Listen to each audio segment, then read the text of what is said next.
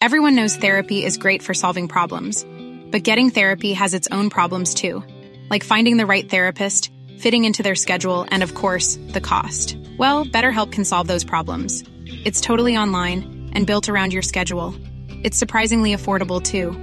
Connect with a credentialed therapist by phone, video, or online chat, all from the comfort of your home. Visit BetterHelp.com to learn more and save 10% on your first month. That's BetterHelp, H-E-L-P.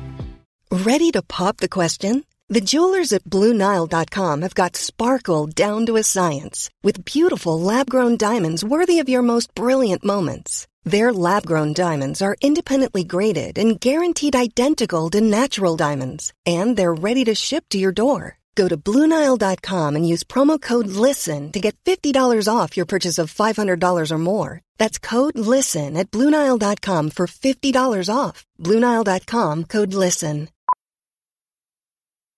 Millions of people have lost weight with personalized plans from Noom, like Evan, who can't stand salads and still lost 50 pounds. Salads generally for most people are the easy button, right? For me, that wasn't an option. I never really was a salad guy. That's just not who I am. But Noom worked for me. Get your personalized plan today at Noom.com. Real Noom user compensated to provide their story. In 4 weeks, the typical Noom user can expect to lose 1 to 2 pounds per week. Individual results may vary.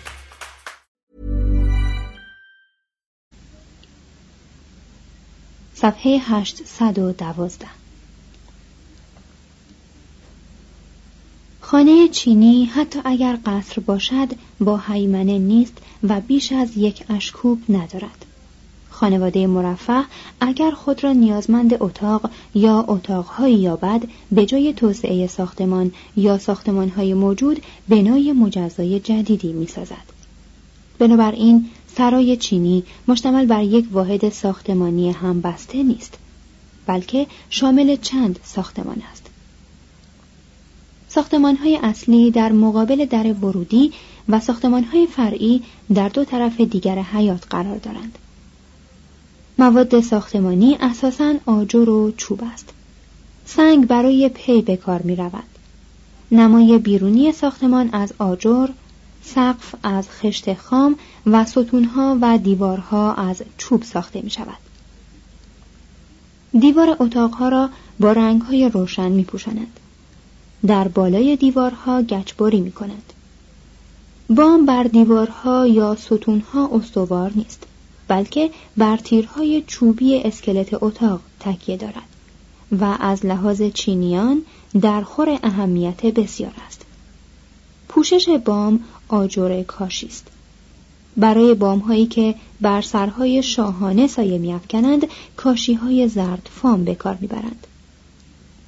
و برای بام‌های دیگران کاشی سبز، ارغوانی، سرخ یا آبی. از این رو بام‌ها چه در دامن گشاده روستاها و چه در صحنه در هم شهرها چشمان را نوازش می‌کند. در خاور دور قرنیز بام به شکلی دلاویز رو به بالا پیچ می‌خورد. احتمالاً پیش آمدگی خیزران‌هایی که سابقاً بر بام خیمه‌ها کار می‌گذاشتند منشأ این ویژگی است. این نیز محتمل است که محافظت خانه در برابر باران چنین قرنیزی را ایجاب می کند. زیرا اگر بام دارای قرنیز نباشد، باران از کاغذ کره‌ای و روزنه‌های مشبکی که برای نورگیری در دیوارهای اتاق تعبیه شده اند به داخل اتاق رخ نمی کند. مدخل اصلی خانه بر جبهه جنوبی آن قرار دارد و معمولاً در پشت در مزین ورودی دیوار یا تجیری می‌کشند تا از سوی بیرونیان درون خانه را نبینند و از سوی دیگر راه ارواح خبیث که همواره به خط مستقیم پیش می‌روند سد گردد. سرسراها و اتاقها کم نورند، زیرا شبکه‌ها و پوشش‌های کاغذی روزنه‌ها سخت از شدت نور آفتاب می‌کاهند. تهویه درون ساختمان مورد نظر نیست. چینیان در اتاقها با اجاقهای آجری یا مجمرهای قابل حمل به گرم کردن خود می‌پردازند، ولی برای خروج دود تدبیری نمی‌کنند و حتی دودکش نمی‌سازند. همگان دارا و ندار از سرما در عذابند و بدون بیرون آوردن جامه‌های خود به بستر می‌روند. اگر بیگانه ای از چینیان بپرسد احساس سرما می کنید، پاسخ ایشان معمولاً البته است. در اتاقها فانوس‌های کاغذین پرزرق و برق می‌آویزند و دیوارها را با کاغذهای خوشنگار و پارچه‌های ابریشمین منقش یا گلدوزی شده می‌پوشانند یا با مرکب نقش‌هایی بر دیوارها می‌کشند. لوازم اتاقها را از چوب می‌سازند و کنده‌کاری می‌کنند و بر آنها رنگ آبنوسی می‌زنند. برای ساختن خانه افزارهای ظریف گاهی از لاک بهره می‌جویند. مردم چین تنها ملت شرقی هستند که بر صندلی می‌نشینند. با این وصف لمیدن یا چنباتمه زدن را خوش دارند. ظرف‌های خاص قربانی و نذر را که برای آمرزش نیاکان به کار می‌رود روی میز یا تاقچه‌ای می‌نهند. حجره‌های زنان در عقب ساختمان‌ها قرار دارد. گاهی اتاق یا ساختمانی را به کتابخانه یا درسگاه اختصاص می‌دهند. بیگانگان یا کسانی که از دیدگاه تخصصی به معماری چینی نمینگرند آن را واجد جذابیتی کم‌مایه می‌بینند. رنگ بر شکل غالب است و زیبایی عاری از شکوه است. معبد یا قصر بر طبیعت سلطه نمی‌ورزد، بلکه با طبیعت هم نوایی می‌کند. عنصر استحکام و امنیت و دوام در ساختمان‌ها دیده نمی‌شود. تو گویی معماران انتظار می‌برند که دسترنجشان با زلزله‌ای از میان برود. ساختمان‌های چینی همپایه ساختمان‌های مصری کرنگ یا ساختمان‌های تخت جمشید در ایران یا ساختمان‌های آکروپولیس در یونان یا معماری غربی نیست، بلکه مجموعه‌ای است از چوب‌های کنده‌کاری شده و آجرهای کاشی و مجسمه‌های سنگی. میتوان آن را در شمار چینی سازی و یشم تراشی آورد و نه در ردیف بناهای معظمی که به برکت آمیختن مهندسی و معماری در هند و بین النهرین و روم سر برافراشتند.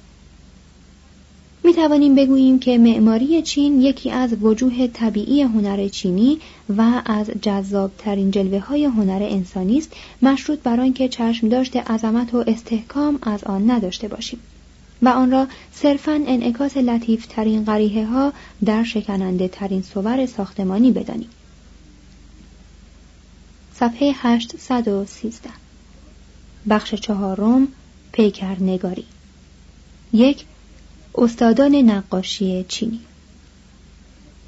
کوکایچی، فرید زمان در نقاشی و ظریف طبعی و ابله نمایی.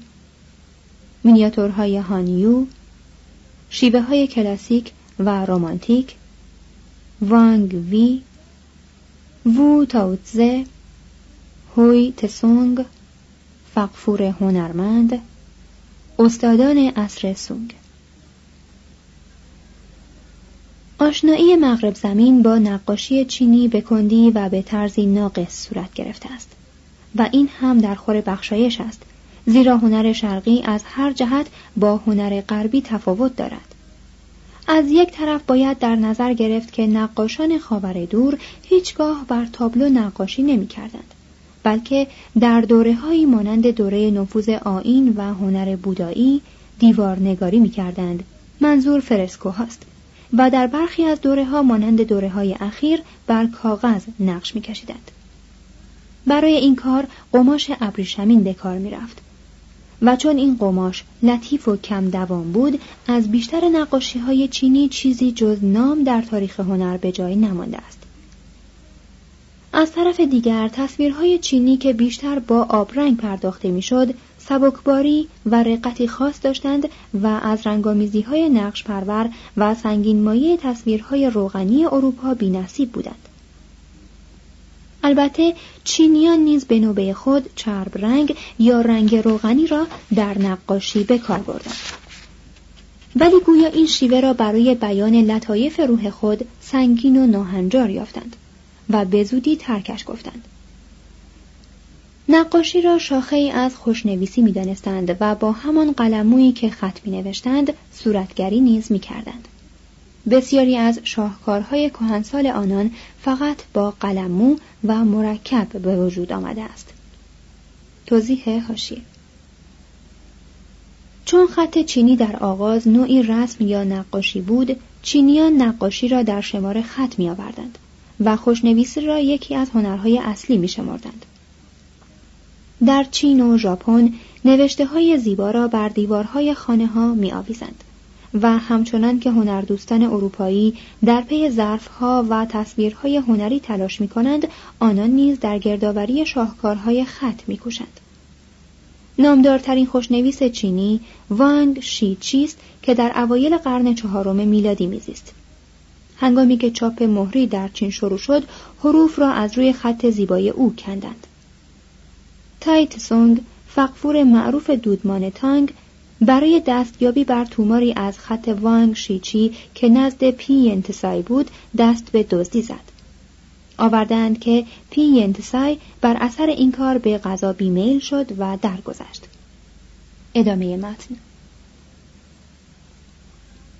از اینها گذشته چینیان بی آنکه خود بخواهند شاهکارهایشان را از نظر مسافران غربی نهان می‌دارند، به این معنا که تصویرهای خود را بر دیوار بناهای عمومی و خصوصی نمی‌آویزند و به رخ این و آن نمی‌کشند، بلکه آنها را لوله می‌کنند و به دقت در جایی محفوظ نگاه می‌دارند و گاه به گاه برای تماشا می‌گشایند، بدانسان که ما کتابی را برمی‌گیریم و می‌خوانیم.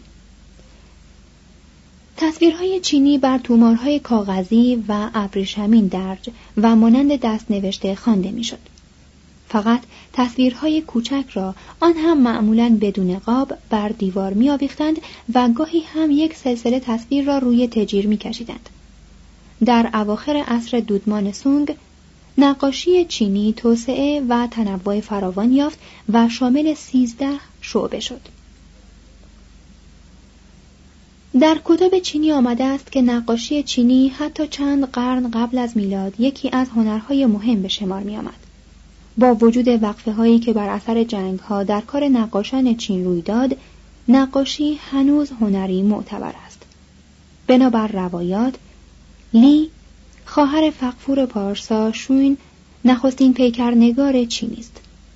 نقادی گفته است: افسوس که مبتکر این هنر قدسی زن است. از نقاشی عصر چو چیزی به جا نمانده است، ولی میتوان گفت که در آن عصر نقاشی مقامی شامخ داشته است، زیرا مطابق گزارش کنفوسیوس، دیوار نگاشته یا فرسکوهای معبد بزرگ لویانگ در او اثر ژرف نهاده است. یکی از نویسندگان عصر دودمان هان شکایت دارد که از قهرمانان مورد ستایش او به حد کفایت تصویر نکشیدند. پیکرنگار خوب بسیار است، چرا یکی از آنان پیکر او را نمی نگارد؟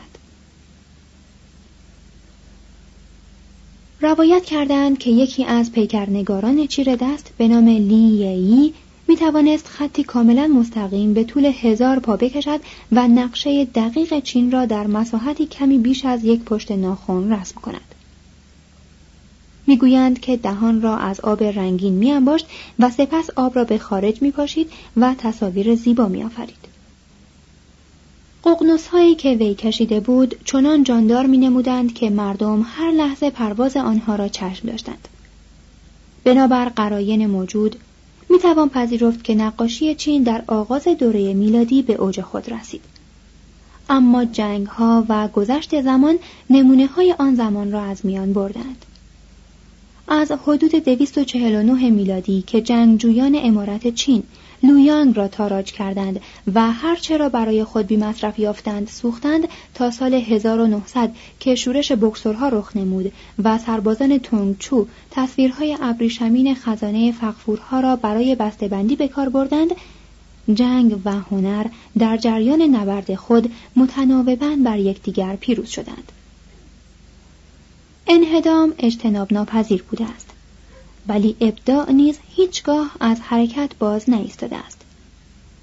در قرن‌های سوم و چهارم میلادی، همچنان که آیین عیسی فرهنگ و هنر کناره‌های مدیترانه را دگرگون کرد، آیین بودا در حیات دینی و هنری چین انقلابی پدید آورد.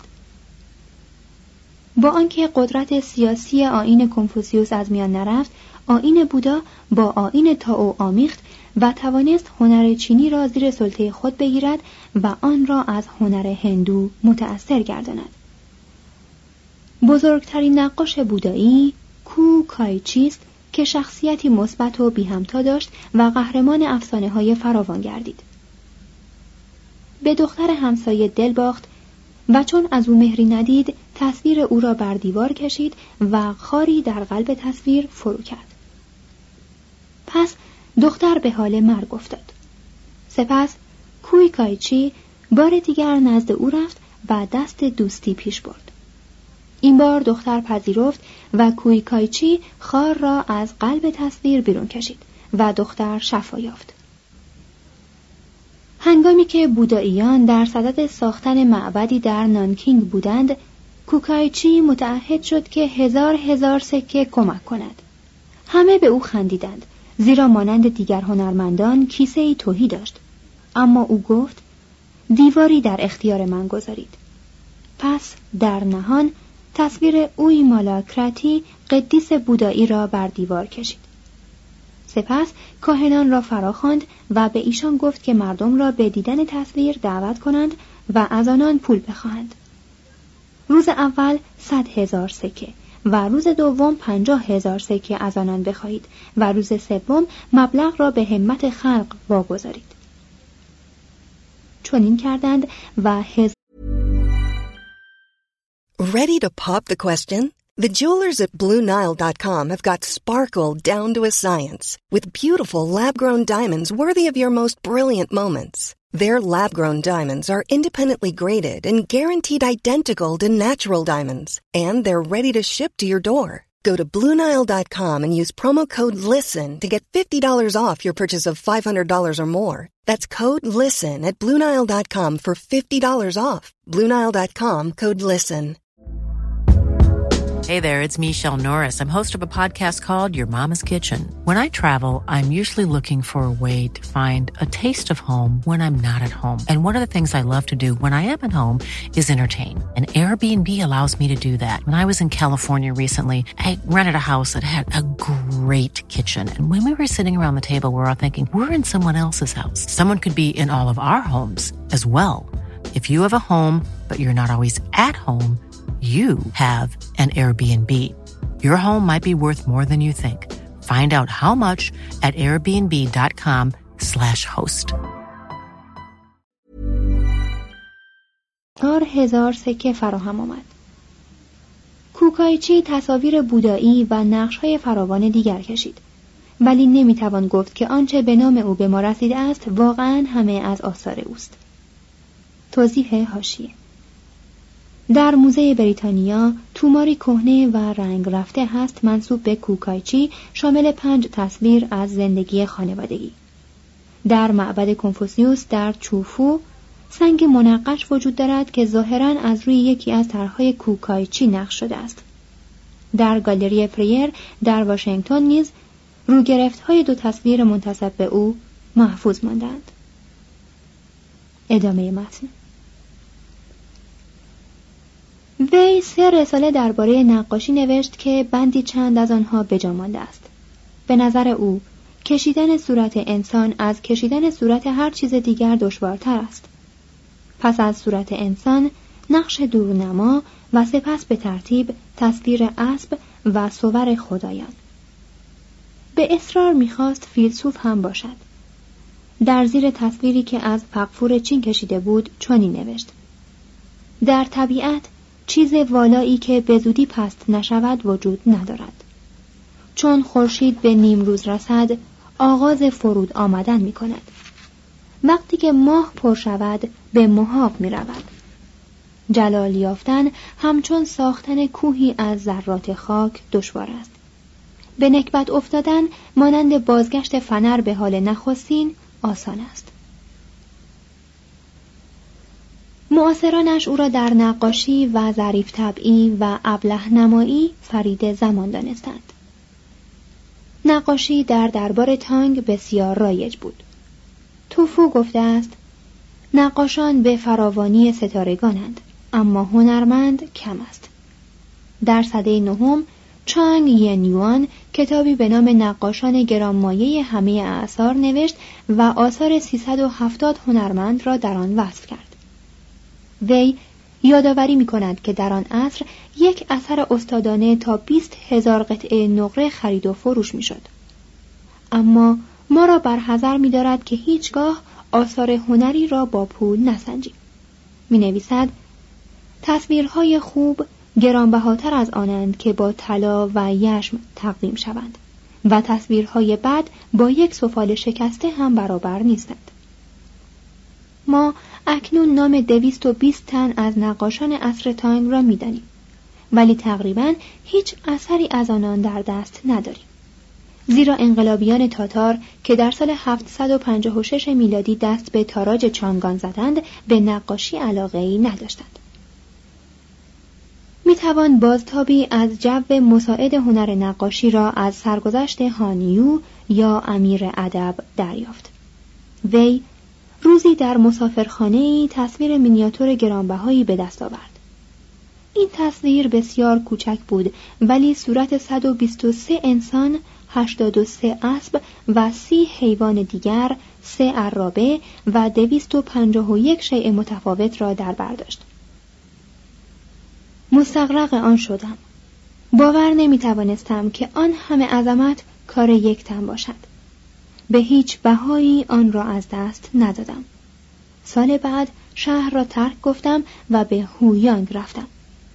یک روز که با چند بیگانه درباره هنر بحث می کردم، تصویر را به ایشان نشان دادم.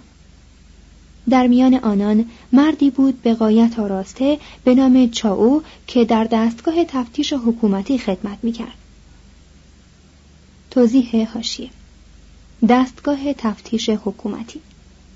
برای مطالعه بیشتر به قسمت 6 فصل 26 رجوع کنید. ادامه متن.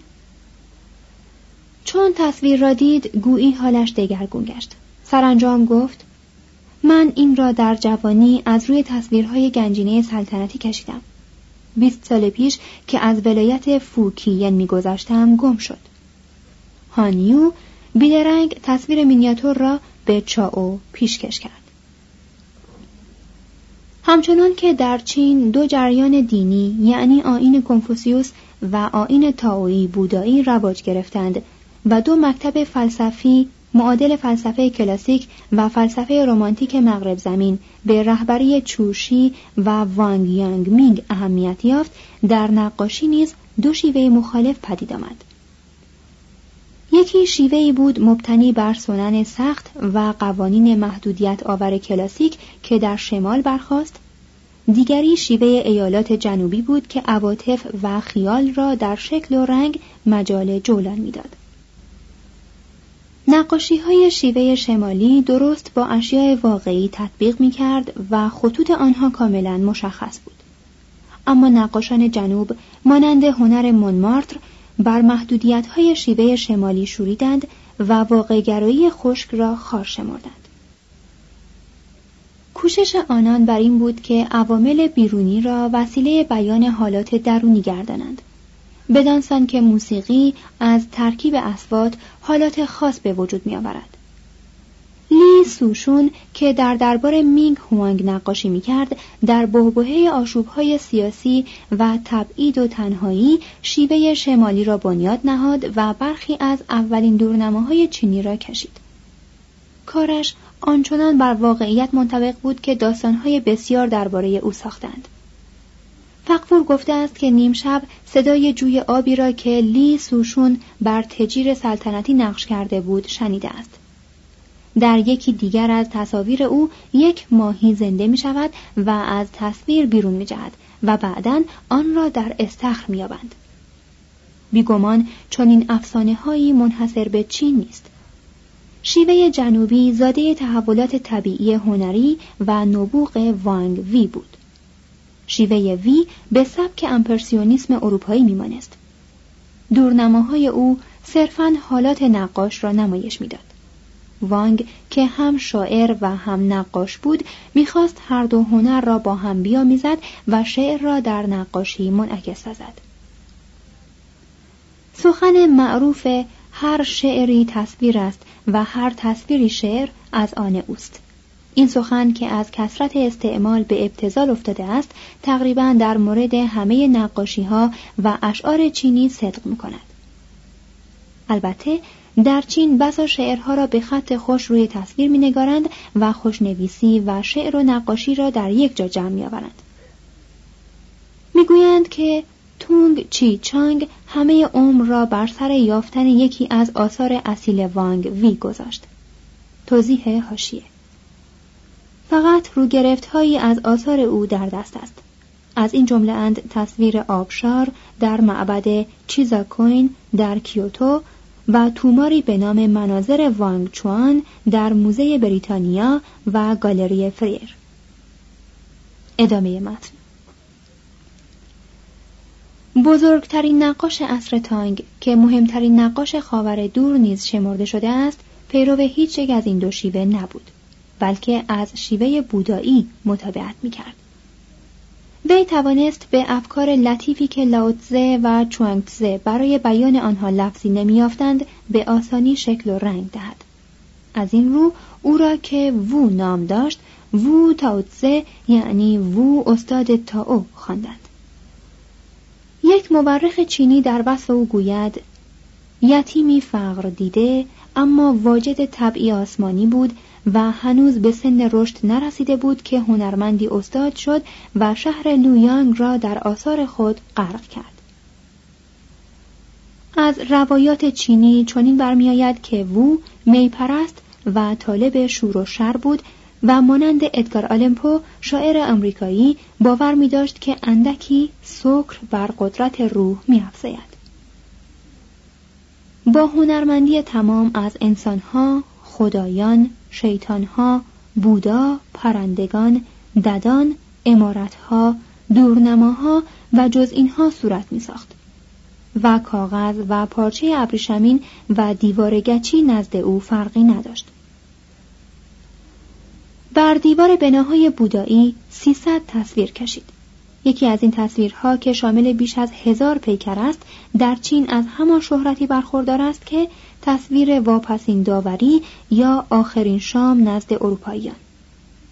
در قرن 12 یعنی 400 سال پس از مرگ او، 93 تا از تصاویرش در موزه سلطنتی یافت می‌شد، اما هیچ یک از آنها به ما نرسیده است. می‌گویند که تصاویر او از بودا اسرار حیات و مرگ را باز نمودند و تصویر او از برزخ گروهی از چینیان و از آن جمله قصابان و ماهی فروشان را که حرفه آنان با جانور دوستی بودایی سازگار نبود ترسانید و به تغییر شغل واداشت. تصویری که از رویای فقفور مینگ هوان کشید چنان به نظر فقفور درست آمد که معتقد شد وو نیز همان رویای او را دیده است. فقفور از او خواست که به سوی چیالینگ در سچوان برود و از مناظر آنجا طراحی تهیه کند. هنرمند رفت، ولی بی آنکه طرحی فراهم آورد بازگشت و گفت: تمام آن را از بر دارم. پس در یکی از حجرات قصر خلوت کرد و بیش از 150 کیلومتر منظره را رقم زد. توضیح حاشیه: کروچه، فیلسوف ایتالیایی، میگوید که ابداع مفهوم اساس هنر آفرینی است و ابراز مفهوم به قدر ابداع مفهوم اهمیت ندارد. ادامه متن. سرداری از وو خواست که صورت او را بنگارد. وو به جای آنکه سردار را در مقابل خود بنشاند و صورتگری کند، از او خواست که به رقص شمشیر بپردازد. سپس از او تصویری ساخت که معاصرانش آن را معلول امداد غیبی دانستند. چنان بلند آوازه بود که به هنگام نقاشی در معبد بودایی شینگشان همه مردم شهر چانگان را به معبد کشانید. یکی از مورخان سده 9 میگوید که وو در میان آن جماعت چنان با شدت و شتاب به کشیدن حاله قدیسان پرداخت که گویی گردبادی دستش را رو بوده است و همه کسانی که او را دیدند فریاد برآوردند که یکی از خدایان مددکار اوست. آری، مردم کاهل همواره نبوغ را نتیجه الهامی میپندارند که صرفاً بر اثر نشستن و انتظار کشیدن رخ مینماید. قصه دلربایی درباره مرگ وو گفتند. چون وو به حد کفایت عمر کرد، قاری در دل دورنمایی کشید و خود وارد غار شد و دیگر باز نگشت. هرگز چیره دستی و هنرمندی او در عرصه هنر نمونه‌ای نداشته است. نقاشی در عصر سلسله سونگ شیوع تام یافت. نقاشان از موضوعات محدود بودایی تجاوز کردند و تنوعات بسیار به بار آوردند. فقفور هویت سونگ خود از نقاشان 800 گانه مشهور آن زمان دست کمی نداشت. در موزه هنرهای زیبای بوستون تومار گرانبهایی شامل عده‌ای تصویر هست. این تصاویر که اثر هویت سونگ هستند، مراحل تهیه ابریشم را به دست زنان کارگر با سادگی تمام نشان می‌دهد. هویت سونگ از آثار هنری موزه‌ای برپا کرد که پس از او نظیر آن در چین دیده نشده است.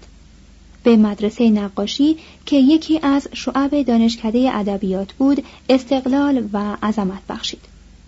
مقرر داشت که در امتحانات انتخاب کارگزاران دولتی به جای مسائل ادبی قدیم، مسائل هنری جدید را مورد تأکید قرار دهند و کسان بسیار را نه تنها محض سیاستدانی بلکه محض هنرشناسی به مقام وزارت رسانید.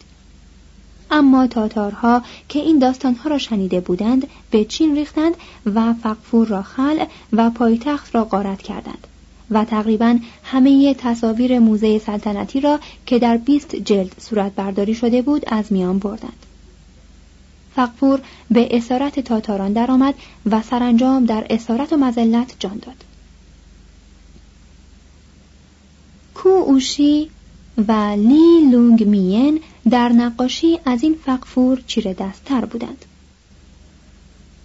نقادان را عقیده بر این است که کووشی با پرداختن نقش کاج‌های بلند، درختان رفیع دیگر، رودهای خروشان، صخره‌های معلق و پرتگاه‌های پرشیب و قلل شامخ که با هزاران هزار شکل دلاویز گاهی در توده‌های مه دلربایی می‌کنند و گاهی در چادر تیرگی ناپدید می‌شوند، بر همه هنرمندان عصر خود پیشی گرفته است. توضیح حاشیه: تصویری به نام منظره هوانگ هو در گالری فریر در واشنگتن وجود دارد که به کووشی نسبتش دادند. ادامه متن. لی لونگ میین، هنرمند، دانشمند، از کارگزاران موفق و محترم و نزد چینیان مصداق کامل اعتلای فرهنگ چین بود. Planning for your next trip? Elevate your travel style with Quince. Quince has all the jet-setting essentials you'll want for your next getaway, like European linen, premium luggage options, buttery soft Italian leather bags, and so much more.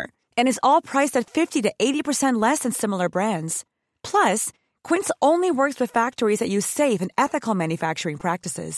Pack your bags with high-quality essentials you'll be wearing for vacations to come with Quince. Go to quince.com/pack for free shipping and 365-day returns.